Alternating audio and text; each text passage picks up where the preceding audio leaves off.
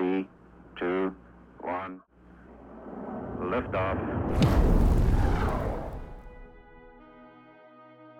Welcome to the Ketamine Startup Podcast. This is where we talk about anything and everything related to ketamine clinics, startups, marketing.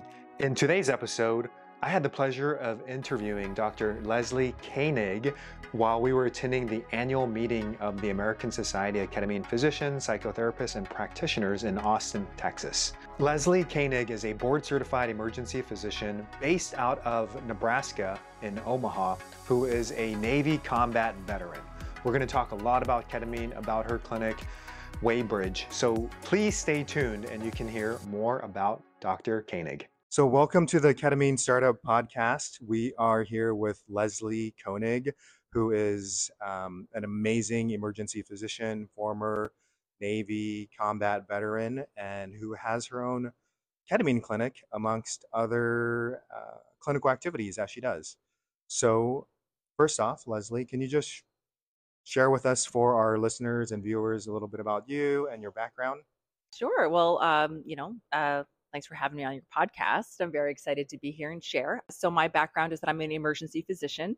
And uh, I uh, have a clinic in Omaha, Nebraska. We was recently opened, and so I'm excited to be able to offer this uh, more and more to our patients as we expand and grow.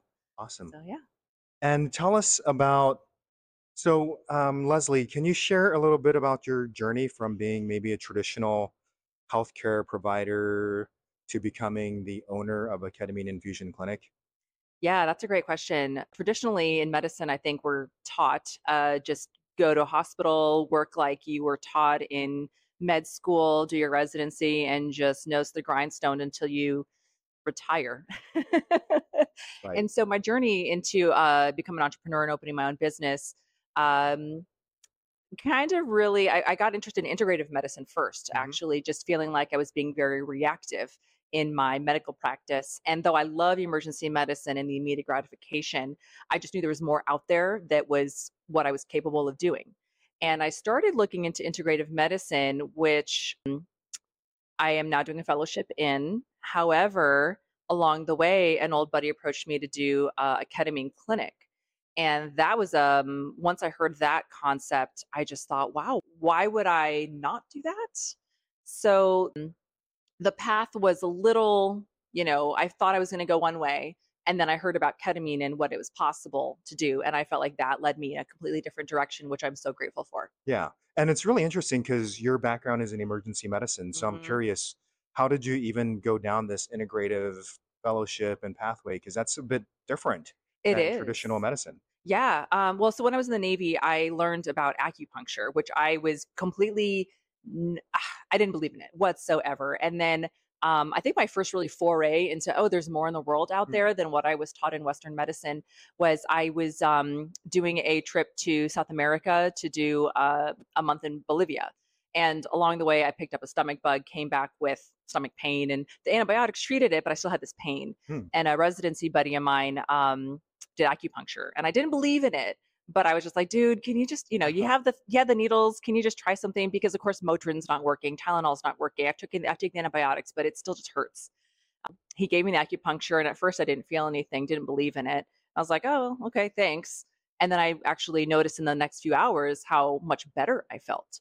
And so that opened my mind up to there's more in the world than what we've tr- traditionally been taught. And it expanded my mind to find out things for myself and uh, what and then I once I actually found out more research and data, it was just it was just amazing the whole world out there. Mm-hmm. Uh, and when I found out about ketamine, I had heard a little bit about it, but once I actually looked at the research and data, it um, it was just astounding to me. Totally. So then I just once you start opening your mind, it just it just doesn't stop. yeah, and there's that quote like a mind expanded to a new dimension can never go back to its original shape. Yeah. So yeah, yeah definitely mind expanding. And because you are in the emergency department, you're probably familiar with ketamine in a different way. Because, you know, I used to use it when I worked in the ER all the time for yeah. procedural sedation and intubation and you know, little kids with broken bones and laceration repair. So Yeah. you're pretty familiar with it in a way, in a different way, of course. Yeah, 100%. I mean, I use it for um, all kinds of procedural sedations in the ER, and pedi- from pediatrics to, you know, uh, asthmatic intubations, Mhm. uh, you know, really selectively for that. But then I additionally used it when I was in Afghanistan for combat traumas. So, and, and I mean, of course, ketamine is wonderful on the battlefield. So I was familiar with it from that standpoint, just because if I gave a patient ketamine before loading up on, before loading them up onto the army dust off, I wouldn't worry about them, you know, losing respirations mm-hmm. or their blood pressure dropping because sometimes these patients had tourniquets on them and you know i was in charge of the walking blood bank so i was giving them boatloads of blood and it was just one less thing to worry about because ketamine is just so safe you can give it im in a kinetic environment like that and um, not worry. So it's just such a safe amazing medication. So yes there was some familiarity with it and then actually in the navy we used um, a low dose protocol for pain in the er Wow. so I introduced that to my civilian hospital and found great benefit there for patients who had already tried IV opiate, no amount of Dilaudid is helping. And then I would do this low dose ketamine protocol in the ER and found benefit. That's so, wonderful. Yeah. it's really useful to be able to use it for in the low dose setting in the ER. I know you've been open in your clinic now for several months now, I believe. Mhm. Um, what were some of the most unexpected challenges that you faced when you were setting up your practice? I think the hardest part was really committing to doing it. Mm. The fear mindset that I had to overcome myself. It was just once the decision was made, it felt like this is the right thing to do. So it was really the hardest part was knowing am I capable or not? Is this what I want to do? And also the fear mindset of um, what will people think? Yeah. And overcoming that idea that someone somewhere that I don't know might judge me Mm-hmm. and really opening up to that it doesn't matter because I need to think about my patients first. Yeah. And that's who I'm truly um, need to have my integrity for. And I knew this could help based on everything that I had seen and experienced. And that's really powerful because in medicine, it is very slow to change. And sometimes we are hypercritical of our colleagues, especially if they're doing something brand new and novel. Like I remember hearing the story about um, Dr. Semmelweis, who was the first proponent of hand washing back in the 1800s. Yeah. And everyone was like, this guy is insane. Don't wash your hands. You don't need to do this. And he was trying to convince his colleagues, like, hey, we need to wash our hands before we um, deliver these moms and he showed them the data he showed them the evidence but still for like 50 years i don't think anyone you know adopted that practice which of course today is now very commonplace Yeah, that that uh, today an earlier presenter said um, Max Planck said science changes one funeral at a time. yes And if you think about it, how many patients or how many people need to die before people figure out that, oh, suicidality drops with ketamine, right you know? And how many people need to suffer decades of low quality of life with depression before Mhm. we figure out we can fix you or at least substantially reduce your symptoms within weeks with ketamine? totally So, totally and i remember i know you're really passionate about veterans i mean being a veteran yourself and i remember hearing some statistic i think it's like 50 veterans die by suicide per day something wild and i was Yeah, just like More than my- 22. It blew my mind Mhm. on how prevalent this is. So ketamine can definitely be, you know, one component of that treatment modality. Yeah, absolutely. And I am very passionate about it. I have lost uh, prior service member friends to suicide, and it's frustrating to know now. Yeah. I wish I was doing then and knew then what I know now. Yeah. But I can't change the past. I can simply educate now, move forward, and be a resource for people, for veterans, for my community. Yeah. So that they know of this option and how life saving it can truly be. Totally, totally. Um, thank you for sharing that and, and you know being vulnerable. I'm curious, just to shift gears, what are some of the nuances between administering ketamine in either the combat setting, ER, ED department versus like when you're doing it in your practice Mhm. in it's in Omaha, correct? Or yeah, Yes, yes, correct. Omaha. So tell me like kind of the nuances between Yeah. that style versus in the different you know hospital setting. Yeah, I would say that it's almost entirely different. it's a completely different. Uh-huh. There's not even a nuance. It's like, um, well, for example, I in the ER when I have done this in the ER, it's in that loud clinical setting, Mhm. lots of beeping, no preparation. People haven't even heard about it until I've presented it about five minutes prior. and gosh, and then they're sitting in a hospital bed with a nurse and they're in a gown and it's like 2 a.m. And I, I don't know, it's just that clinical setting Mhm. um, with, you know, you know, other patients screaming down the hallway. There's no set in setting. But in the clinic, we've um, created an entirely different atmosphere. I, I've prepared people by sending them um, meditations to do prior, you know, what to expect with your ketamine sessions. When they enter the clinic, um, it's a very welcoming environment. We've made it very serene. Um, we have blankets, we have eye mask, ear, headphones with music, and very non-invasive monitoring as well. So again, it's not even nuanced. It's it's a completely different experience. Wow, that Yeah. sounds amazing. I mean, we do know that ketamine, um, the set and setting will impact the experience tremendously.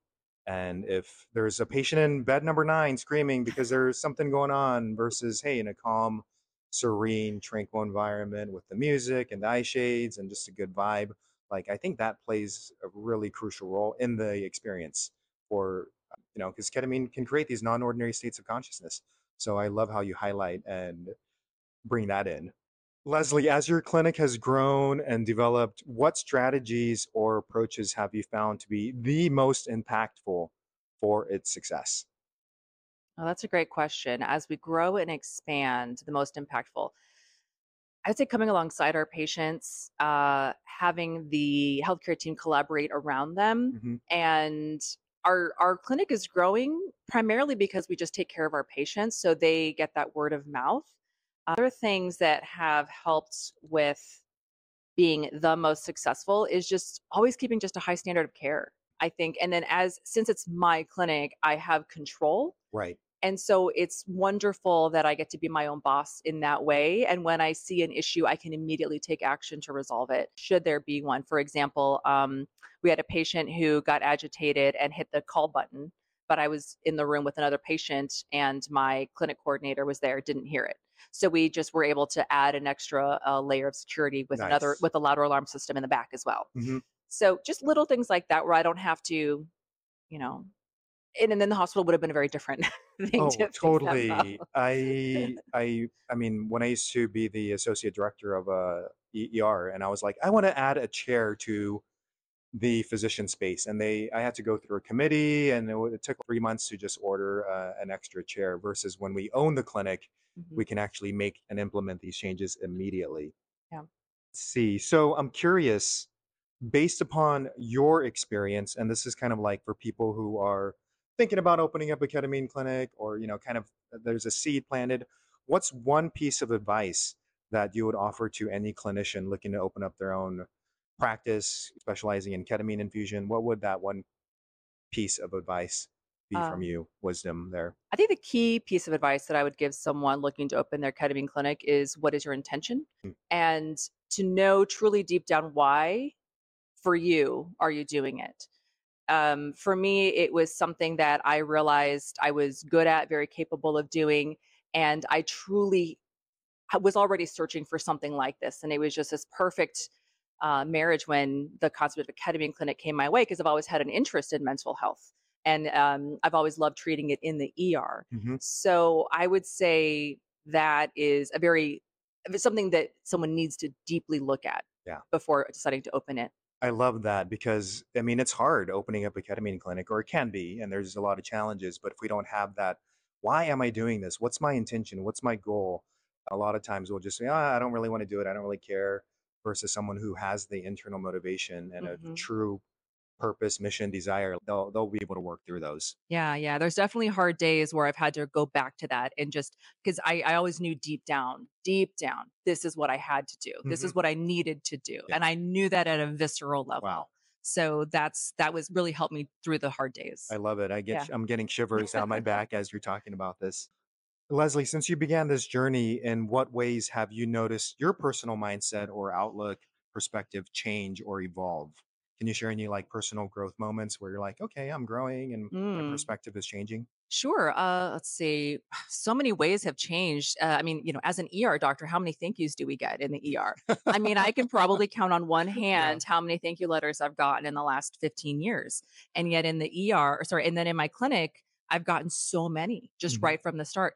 Wow. So it's it's just personally fulfilling to see directly uh, how I can impact lives. So that's you know very um, fulfilling as a physician. nice. But then personally, I've been invited to do more talks about it where I can speak more on what it's been like and I can share my personal story and kind of look back on my career and say I've I've have had these successes and I have put my um, education and knowledge and the um, entrepreneurial mindset towards something good for people. So knowing that I am capable of doing it and changing my community right. uh, in, for the better really and again I, you may hear it, it's hard for, to find words when you find yourself so deeply changed by recognizing what a force for good you're doing in your life now I, I love this. It reminds me of the concept of ikigai, of Yeah. finding your purpose, finding your mission, how everything is aligning with the time and your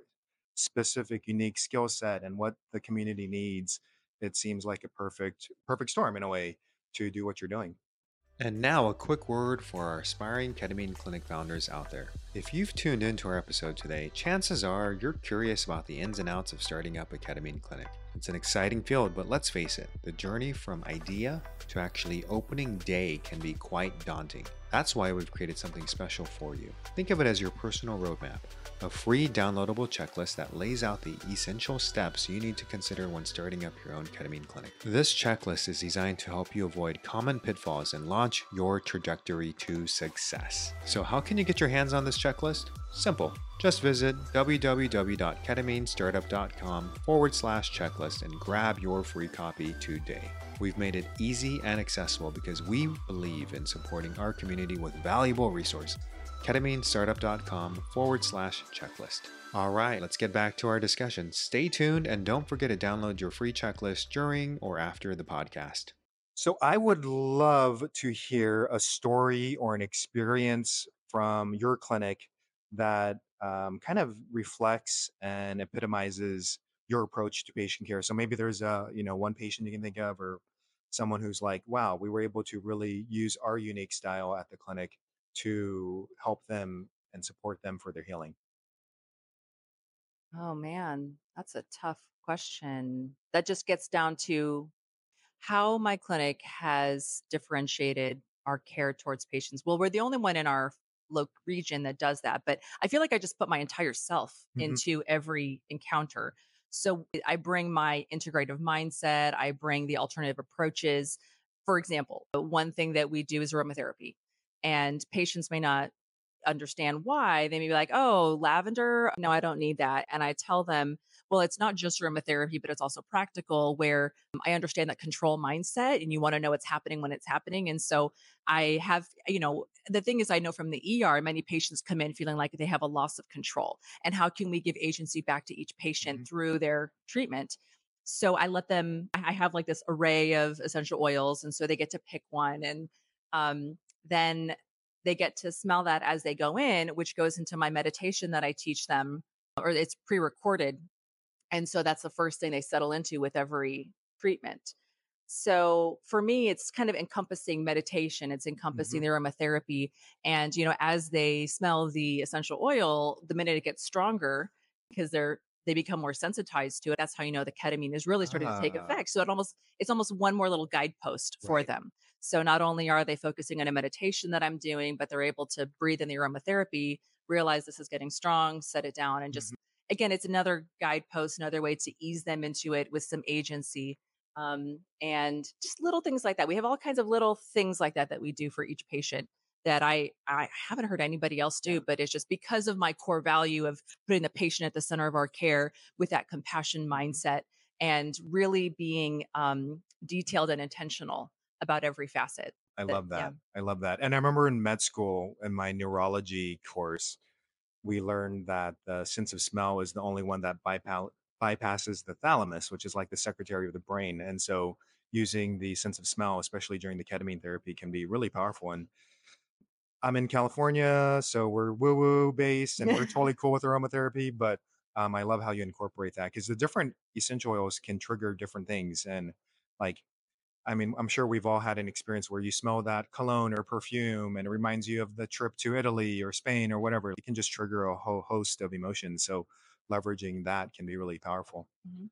Mm, So I know personally that juggling running a business, operating a clinic, taking care of patients, family, kids. So, what are you doing to balance all of this? And how are you juggling all the different hats you wear? Oh, that's a great question. And and I never would have anticipated this, but my I feel like my spiritual practice has Mm. got- gotten deeper as I've opened this clinic, and I think that's just because that was an area of my life that I had neglected for so long, being in the ER. And so I've really surrounded myself with a spiritual community uh, so that I can, I don't know, some of these things come up that are just amazing to me, you know, like what I get to do for these patients and how soul filling it is. Yeah. Um, and so for me, that's been a wonderful uh, way to, I don't know, open up a new side personally. I love it. Uh, so re- to really connect with that, as I'm helping others connect spiritually to themselves, it's funny how I end up doing the same thing. Wow. Yeah. Yeah. So as you're healing and supporting these patients of yours, um, it's also in a way like healing yourself.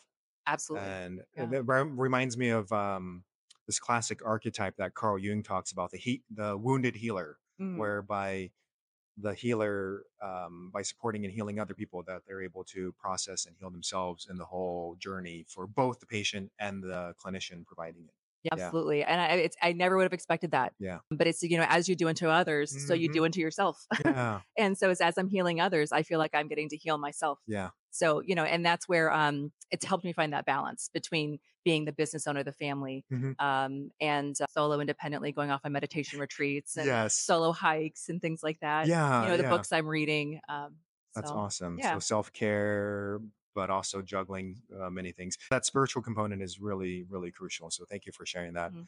Um, We do have a few questions, kind of rapid fire.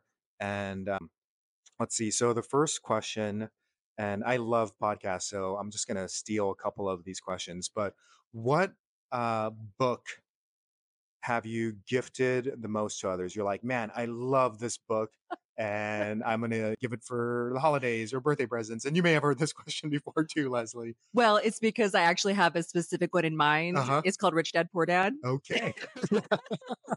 I literally give it out. I, I used to have copies at work Uh huh. and I would give it out constantly. And I, I think it's just because of that mindset of the Mm. employee, the employee where you just go to work, earn your paycheck, put away retirement and savings, and then die. And, you know, I just, you know, once you open your mind to there's other possibilities, you can be a business owner, you can, you know, look into a passive income, you can look into completely other ways to use your money to work for Sure. you, to be with your family more instead of always just go into ER to get an extra couple hundred dollars. Right. Right. Um, so I actually literally give that book Which- to anybody who talks about investing, real estate, business ownership. Just it's a great book. and what's funny is I read that book. It's by Robert Kiyosaki. I Mhm. think I read it in 2000 or 2001, and they actually had a game associated with it, cash flow. And I remember playing that game in college with my friends who was they were into like real estate and business. Mhm. Um, that wasn't my major, but I had some friends in that department, and so we would play cash flow and like I'm gonna buy this and I'm gonna buy this stock and buy this piece of property or buy this doodad.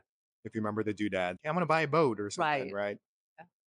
All right. So another question is okay, let's say that you cannot be a physician, but you have to do some career. What do you think you would choose to do? Can I say professional hiker? I just want to. I would like be a gear tester for backpacks and shoes and just go hiking around the world. You know, just go find me on the PCT or find me in Italy on the Dolomites or circling Mont Blanc. I don't know. That's and you know what's funny about that is um, I'm sure someone right you know is on YouTube being a professional hiker and doing exactly that. Oh, I- So I it's- followed them. Yeah. Okay. Yeah. awesome. if you're a professional YouTuber hiker, Yeah, I've, I've probably seen your Awesome. video. I love it. Um, let's see here. another rapid fire question is What is um, something that you purchased in the past one year for, let's say, I don't know, $100 or less that has significantly impacted you, your, your family, clinic? What's a small purchase that you've made that you're like, cool, I really enjoyed this? And as you're thinking, I'll give you an example for Hmm. me. Um, I, I probably bought it two years ago, three years ago, but during the pandemic, people were hoarding toilet paper. I don't know if you remember where they were hoarding it. And so I bought a bidet Oh, and it was it's a non-electric one it just connects it's literally just changing out the toilet seat and um, i love the bidet it's so embarrassing i'm gonna admit it but i think it cost 50 bucks 60 bucks on amazon i installed it myself and for me it's been a game changer but yeah is there anything that's coming up for that's fantastic. I love that. I actually got one for my husband a couple years ago. okay and he thought I was crazy. And the thing is, it was on his Facebook group, and everyone recommended it. And so um, he at first kind of scoffed at it, and then now he told all his friends. So, um, but that that again was for my husband, although it is great.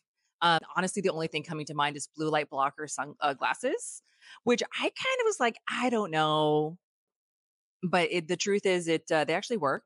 I, Mhm. I follow. I get probably get like an extra hour to two of sleep a night. totally Um, yeah. Um, and oh, you know what? This Oura Ring changed my life. It tracks my sleep. So, I mean, it's not on, I think it was like a little more than a hundred dollars, but uh, it showed me how bad my sleep was as a nocturnist in the ER because what you don't, what you don't track, you don't understand. And I didn't track my sleep until this. And then when I saw that my sleep was this like terrible scatter plot that even a AI system couldn't figure out Mhm. being a nocturnist. And then when I actually looked at my data, I was appalled and realized I needed to change my life. So that's probably a small little doodad. I love it. Yeah, Yeah. the Oura Ring is great, and I personally use the Fitbit Versa, which also Mhm. tracks my sleep. And um, I think it's true. If you don't measure it, you can't change it, and what gets measured gets done. So I think that's really important. Um, yeah. So I think a few more questions as we wrap up. So we're at the American Society of Ketamine Physicians, Psychotherapists, Practitioners, ASKP3. It's a Mhm. mouthful conference, and um, you know, I'm curious. You've met a lot of people here, and it seems like it's growing, and there's a lot of interest in it. What do you personally think? Because you've been in it now, and you've been studying the research. Like, what do you think the future is in this ketamine space from your perspective? The future is huge uh, for ketamine, and there are more things coming on the market. But I think that ketamine itself has such a wonderful place uh, in in society or in in medicine to create huge changes. And it's just the beginning. Yeah. We're just getting started. This is the frontier of medicine, the frontier of mental health. And even today, they were talking uh, here at ASKP3 about uh, the spiritual uh, epidemic of this, this spiritual crisis where stress is the norm, loss of sleep is the norm. Uh, people just watch TV and don't talk to their spouses or their kids. They're just connected to their phones and not to themselves inside. And ketamine hopefully can help return people to who they used to be and getting ketamine out there um, in a much bigger way so people can understand themselves um, in a much more healthy way. Um, it's really exciting time to be a doctor. Very cool. And as we wrap up, is there any um, last thoughts or comments that you want to share with the audience? Um, just if there's anything that we missed. Can't think of anything right now. You've done an amazing job, and I'm excited for this podcast. You've done such great work with all of your social media, YouTube, and the Ketamine Startup course, which is how we met. So I, um, I just have to thank you really for all the work that you're doing and uh, for inviting me to to speak and share my story. Thank you. And I couldn't have done it without my partner and wife, Kimberly, who's amazing and who's right now upstairs watching our three year old daughter. So she's super supportive. And as a matter of fact, she's kind of the, the lead on the podcast editing, and we'll be making more. So, one last question is where can people find out more about you if they want to stay connected with you? Do you have a website? Do you have social media? Is there anything that people can connect with you on? Yeah, thanks so much for asking. Uh, the clinic is called Waybridge Clinics. That is in Omaha, Nebraska. You can find that at waybridgeclinics.com. I'm on Instagram, Leslie Koenig, MD, and Facebook, Leslie Koenig, LinkedIn. Um, yeah, I have a book, uh, Stress Relief Survival Guide on Amazon. Oh, and a YouTube course Awesome. that's free. Just just Google my name on YouTube, and you can have all these resources free. And what we will do is we promise we'll put it in all the show notes. We'll put in um, some of the things we talked about, the link to your book and the online course, as well as the clinic's name Um, and I also want to acknowledge that I pronounced your name incorrectly. It's do. Koenig. Um, it's probably because my last name's Ko, and so I'm I'm living in my own mindset, in my own world of Ko Koenig, but it's actually Koenig. So thank you for No, correcting. I think ninety percent of people say it that way. So Thank you. Well, we will wrap up and call it a show.